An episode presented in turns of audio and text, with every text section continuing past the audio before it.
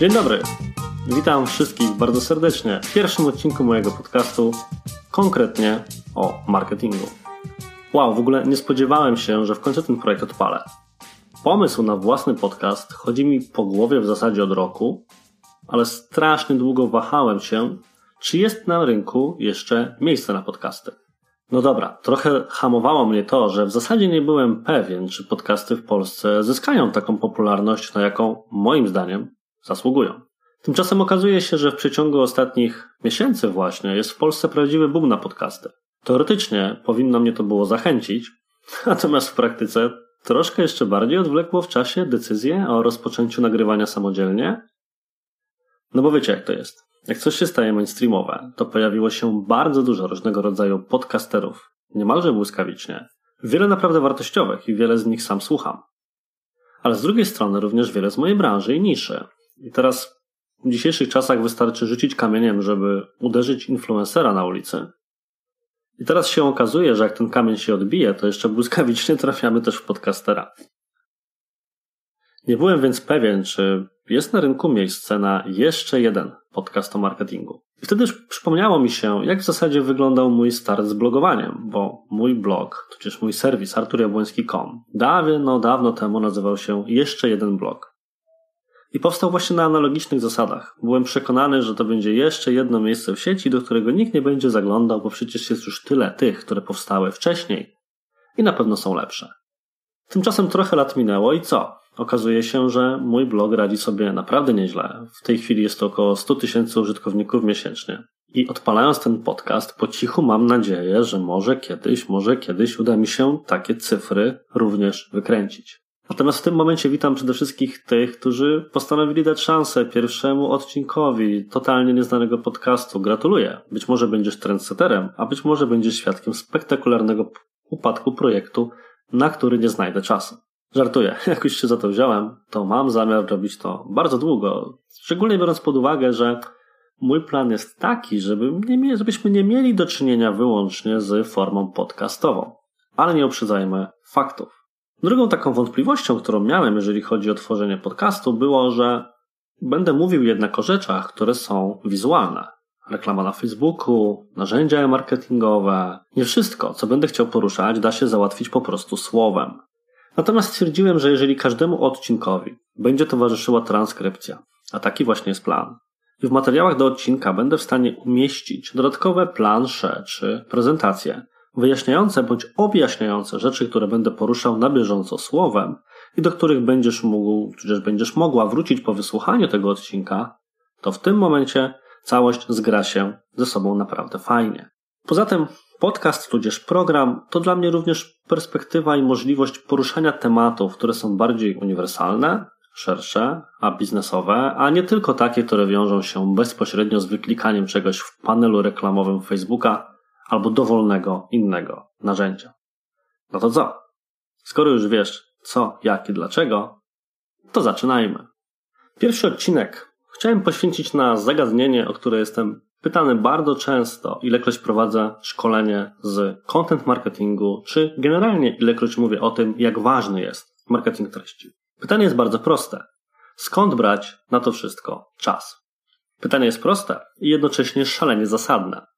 Sam mam bardzo duży problem, żeby prowadząc już 20-osobową firmę, znaleźć przynajmniej raz w tygodniu czas na to, aby napisać nowy artykuł na blogu, czy nagrać odcinek programu taki jak ten. Nie dziwię się więc, że osoby, które albo mają mniejsze zespoły, więc jeszcze nie są w stanie wydelegować zadań, które pozwoliłyby im wówczas zyskać czas na tego typu produkcję treści, albo osoby, które mają pod sobą z kolei bardzo duże zespoły, i cały czas mnóstwo spraw, które muszą w ich imieniu albo dla ich dobra załatwiać, mają problem ze znalezieniem chociażby chwili wolnego na produkcję najprostszej możliwej kontentowej formy. W związku z tym tematem dzisiejszego odcinka jest to, w jaki sposób uprawiać content marketing, gdy brakuje na niego czasu. I to wiąże się z kilkoma elementami. Produkcja treści to strasznie czasochłonna rzecz. I oczywiście nie każdy znajdzie na to czas. I co wówczas? Odpuścić? No niekoniecznie. Moi drodzy, istnieją metody, by działać z kontentem, ale jednocześnie nie tworzyć go samodzielnie. I to jest coś, czego brakuje mi w myśleniu o kontencie wśród ludzi. Ponieważ większość marketerów, kiedy słyszy hasło content marketing, od razu utożsamia je z tym, że dane treści będzie musiała tworzyć sama, ewentualnie siłami własnego zespołu. Natomiast jest to pewnego rodzaju przekonanie, które jest niekoniecznie prawdziwe, ponieważ równie dobrze możemy posłużyć się zewnętrznymi autorami lub w ogóle oprzeć jakiekolwiek pojawianie się w mediach społecznościowych, na blogach czy innych serwisach w oparciu o treści cudze. Jakie są wobec tego metody, by działać z kontentem, ale jednocześnie nie musieć go tworzyć samodzielnie? Metoda numer jeden. Ktoś inny prowadzi nasze kanały. Nie mowa tutaj o działaniach white label. Niektórzy robią tak, że prowadzenie blogów firmowych czy materiałów różnego rodzaju zlecają na zewnątrz. Z mojej perspektywy nie jest to do końca dobre rozwiązanie, ponieważ fajnie byłoby jednak, żeby mieć swój własny input w treści, które się pojawiają. Jednak bardzo ciężko jest znaleźć autorów, którzy będą się idealnie znali na naszych rzeczach. I albo będziemy musieli bardzo dużo zapłacić takiemu autorowi, żeby chciał zamiast pod własnym nazwiskiem publikować u nas, albo jeżeli autor niekoniecznie będzie ekspertem w temacie, to przygotuje poprawny tekst. Natomiast my będziemy musieli w tym momencie sporo miejsca poświęcić na to, żeby on rzeczywiście chciał później pracować nad jego poprawieniem pod kątem merytorycznym. Natomiast rozwiązanie, o którym mówię, jest de facto znalezieniem ambasadora marki, tudzież prowadzącego markę w jakichś mediach społecznościowych.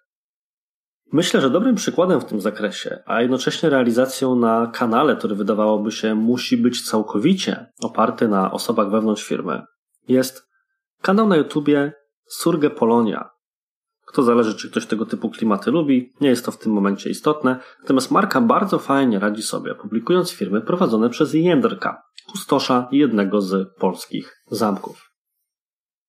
Z uwagi na to, że marka jest ściśle powiązana z patriotyzmem i polskością, no to treści, które pojawiają się na YouTubie, przygotowywane przez Jędrka, tudzież przez niego wypowiadane i prowadzone, dotyczą historii szlacheckiej Polski.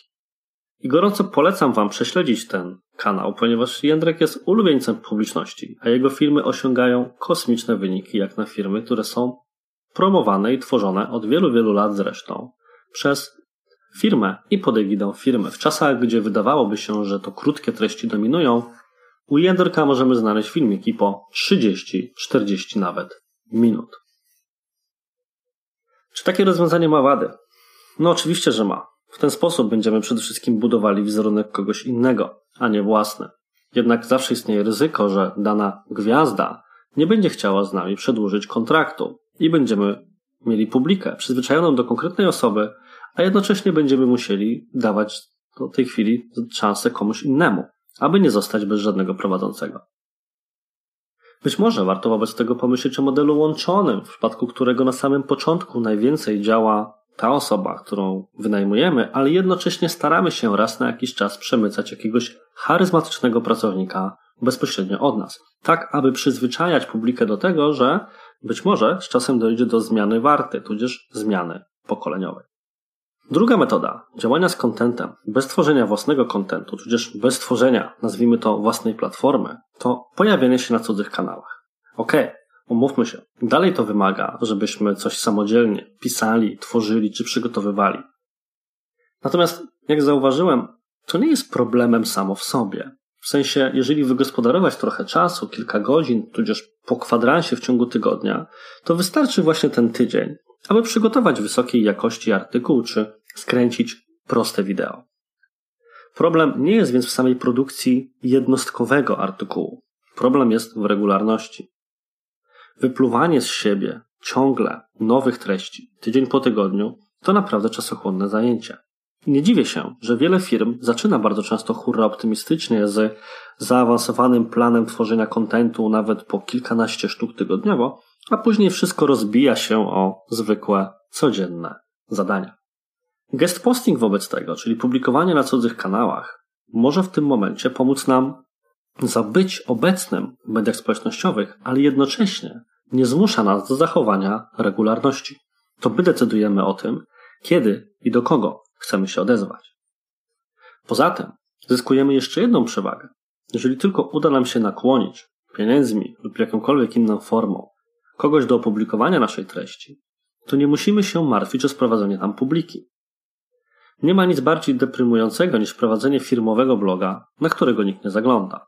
Natomiast jeżeli opublikujemy swój artykuł na innym, popularnym branżowym blogu lub portalu, to nagle może się okazać, że od razu przyjdą do nas prawdziwe tłumy zainteresowane tego typu treściami. W ten sposób można działać w mediach branżowych, w ten sposób można działać na blogach, ale można w ten sposób działać również na popularnych kontach instagramowych czy na fanpage'ach. To my decydujemy, w jakim kanale i w jakiej formie chcemy się pojawić. Jeżeli pomysł będzie wystarczająco interesujący, to może się jak najbardziej sprawdzić. Szczególnie, że zapraszanie gości nie jest niczym nowym i to zarówno na Instagram Stories czy przy fanpage'ach wielokrotnie się w dzisiejszych czasach pojawia. Trzecia polecana przeze mnie metoda to z kolei kuratela treści.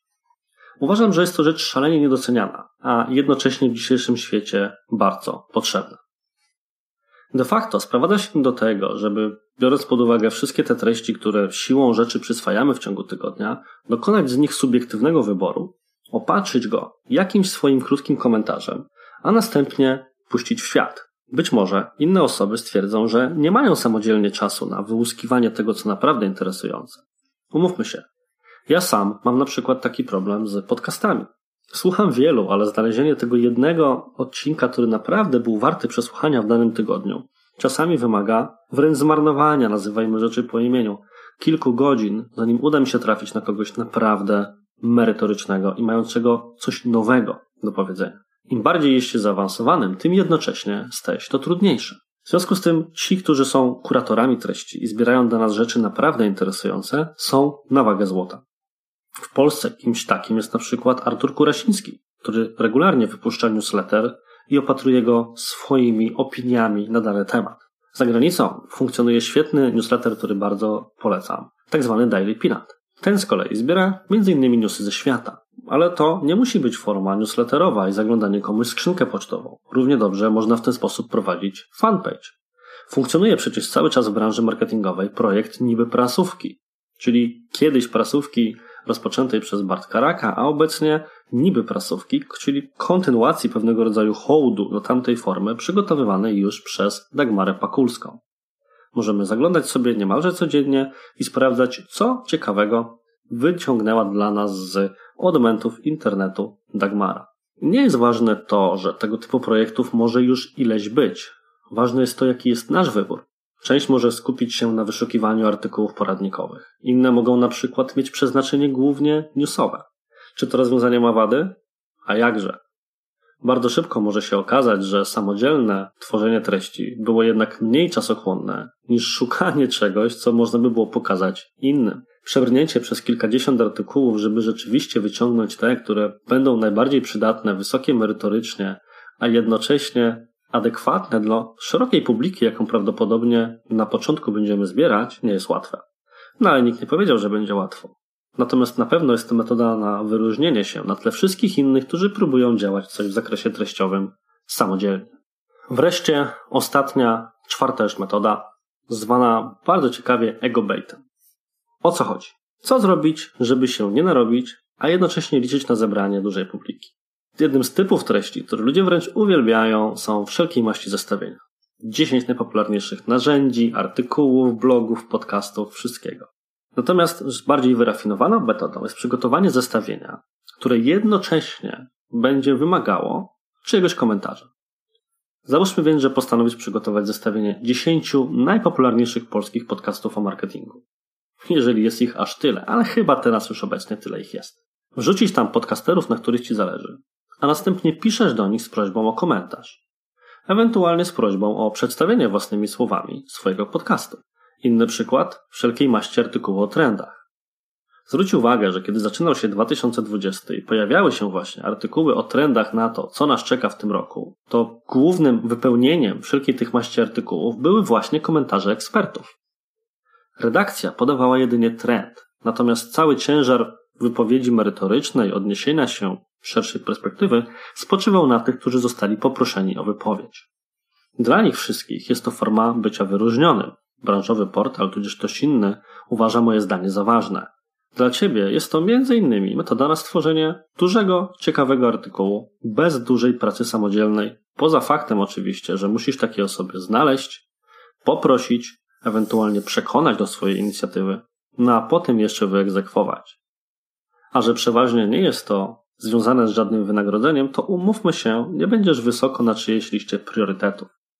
I to jest ewentualnie wada takiego rozwiązania. Natomiast ewidentną zaletą jest to, że umówmy się, jeżeli poprosisz kogoś o taką wypowiedź i zostanie ta osoba zestawiona wśród innych wysoce cenionych ekspertów z danej branży, to na pewno chętnie podzieli się później tym w swoich własnych mediach społecznościowych. I możesz liczyć na dodatkowe wejścia na swój portal, stronę czy profil, wyłącznie z publiki danej osoby, która postanowi przekierować w tym momencie do Ciebie. Jak widzisz, jest więc wiele metod, by uprawiać content marketing, nawet wtedy, gdy brakuje czasu na tworzenie własnych treści, bądź ewentualnie jest go po prostu niewiele. Możesz oprzeć się całkowicie na cudzych kanałach, albo możesz oprzeć się na autorach zewnętrznych. Możesz oddać im całkowicie lejce i stery nad swoimi mediami społecznościowymi, czy blogiem, czy newsletterem, lub możesz okazjonalnie korzystać z czyjejś pomocy. Jak to zrobić? Cóż, wybór najlepszej drogi jest już wyłącznie Twoją sprawą i musi wynikać ze strategii Twojego biznesu. Ja gorąco polecam co najmniej połączenie kilku z nich, ponieważ kto powiedział, że rzeczy, które omówiłem dzisiaj, nie mogą być jakąś formą uzupełnienia tego, co tak czy owak realizujesz już samodzielnie w swoich kanałach. Może dadzą Ci trochę niezbędnego oddechu, który pozwoli znaleźć świeży start bądź świeżą motywację do kolejnych kontentowych działań czego Ci bardzo serdecznie życzę. I co? To tyle w pierwszym odcinku. Teraz muszę chyba wymienić te wszystkie rzeczy, o które prosi każdy szanujący się podcastem. No cóż, to tam jest po kolei. Jeżeli możesz, subskrybuj ten podcast. To jest najszybsza metoda, żeby dowiedzieć się o nowych odcinkach, które się pojawią, a mam zamiar wypuszczać je jak najbardziej regularnie. Daj łapkę w górę, jeżeli oglądasz to na YouTubie, tudzież zostaw recenzję, jeżeli ściągnąłeś to bezpośrednio z iTunesa czy innego miejsca, ponieważ dzięki temu ten podcast dotrze do szerszej publiki, na czym, nie ukrywajmy, bardzo mi zależy.